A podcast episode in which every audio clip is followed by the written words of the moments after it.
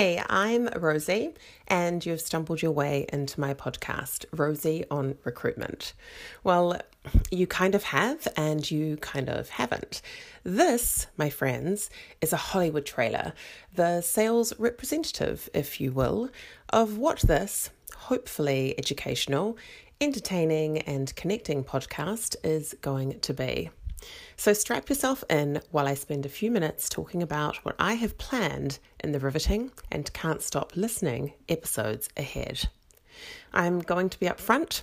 I'm not yet a recruitment goddess, not even really a work in progress, but what I am is completely passionate about what I'm jumping into by joining this profession and why. So let's take a few steps back as a bit of context to how I got here. I'm a successful sales, management, project, and implementation professional, chartered manager, and fellow of the Institute of Managers and Leaders that was juggling a fast paced, imperfect, and at times toxic high level entrepreneurial role. At the same time, I was also an executive ambassador and founding mentor at her career a role with a startup that was soul fulfilling, whole human, and personally rewarding. In June of 2020, however, everything changed when my main income entrepreneurial role was disestablished and I experienced a personal and professional identity crisis. I'm so incredibly grateful for the purpose that her career and our founder, Michaela Hopkins, provided in those dark days. I was lucky enough to be working with mentees, celebrating their career accelerating wins, creating more regular and heartfelt content, being a valuable member in projects, and I was promoted to Chief Commercial Officer at her career. However, as much as the role is super fulfilling and incredibly varied, as a startup, they can't yet completely financially afford me. My economic reality is that I am the sole income earner for my family, and so I was on the hunt for my next entrepreneurial opportunity with a wish this future could organically ven into my successful her career work. Enter the thought process of recruitment. Now, I've sold a lot of things over my time. I've greatly exceeded targets by using my key skill of relationship building with trust and integrity, while understanding complex problems to recommend best solution options. I've done this in a number of industries with a number of services and products.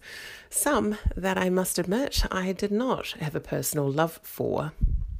But what I did always love was helping a company, a team, or an individual solve challenges, be more efficient, and work as successfully as they can. What have I always been passionate about? The people and the right fit. So here I find myself about to embark on this journey as a newbie to work in an industry facing a world of challenges in this COVID craziness. Times are tough, and I believe I can really help because I really understand. I genuinely want to help businesses find the right fit in this time when they are time and resource poor and the talent pool has exponentially increased.